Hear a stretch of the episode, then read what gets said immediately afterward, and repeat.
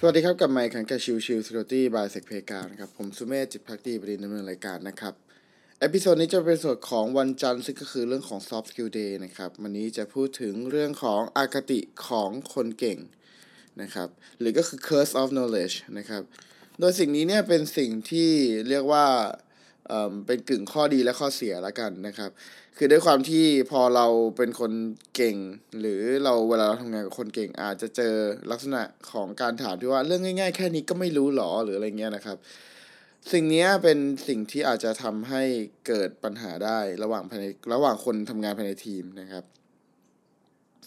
สันนิษฐานไว้ก่อนเลยว่าคนที่พูดนั้นอาจจะติดกับดักของความเก่งของตัวเองก็ได้เหมือนกันนะครับ จนเผลอตัดสินใจว่าคนอื่นนั้นช่างไร้ความสามารถนะครับภาวะ curse of knowledge หรือก็คือคำสาปของความรู้หรือก็คืออัตคติเนี่ยจะเกิดขึ้นเมื่อคนคนหนึ่งนะครับ รู้หรือชำนาญเรื่องใดเรื่องหนึ่งเป็นอย่างดี จนเผลอคิดไปเองว่าเรื่องที่ตัวเองคลุกคลีอยู่มานานนั้นไม่ยาก แล้วรวมเหมารวมนะครับว่าทุกคนจะต้องเข้าใจและทำได้อย่างที่ตัวเองทำ โลกของการทำงานกว้างเกินกว่าที่ทุกคนจะรู้ได้ทุกอย่างนะครับ หากเริ่มมีความรู้สึกงุนหงิดว่าทำไมเรื่องแค่นี้ถึงไม่รู้ เวลาต้องสอนหรืออธิบายงานให้คนอื่นในทีมจำไว้เสมอว่าแต่ละคนนั้นต่างที่มา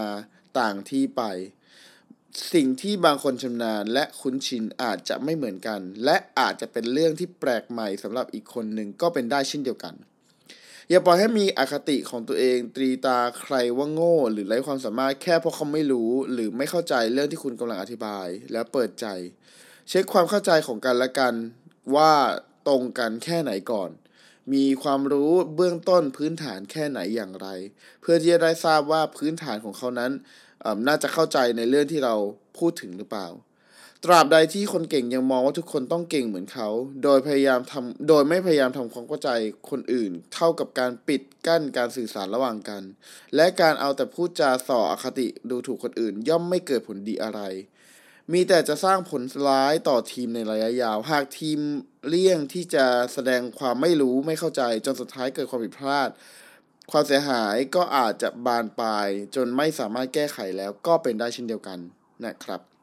ขอบคุณเพจ PRTR นะครับที่เป็นต้นเรื่องของอบทความในครั้งนี้นะครับ ซึ่งเป็นถือว่าเป็นบทความที่ผมว่าเป็นการปรับใช้ของคนภายในทีม เพื่อจะให้เข้าใจถึงบริบทของการทำงานของอีกฝ่ายได้อย่างดีนะครับ โอเคพิสอนนี้ประมาณนี้นะครับ ขอบคุณทุกๆท่านที่เข้ามาติดตามแล้วพบกันใหม่สำหรับวันนี้ลากันไปก่อนสวัสดีครับ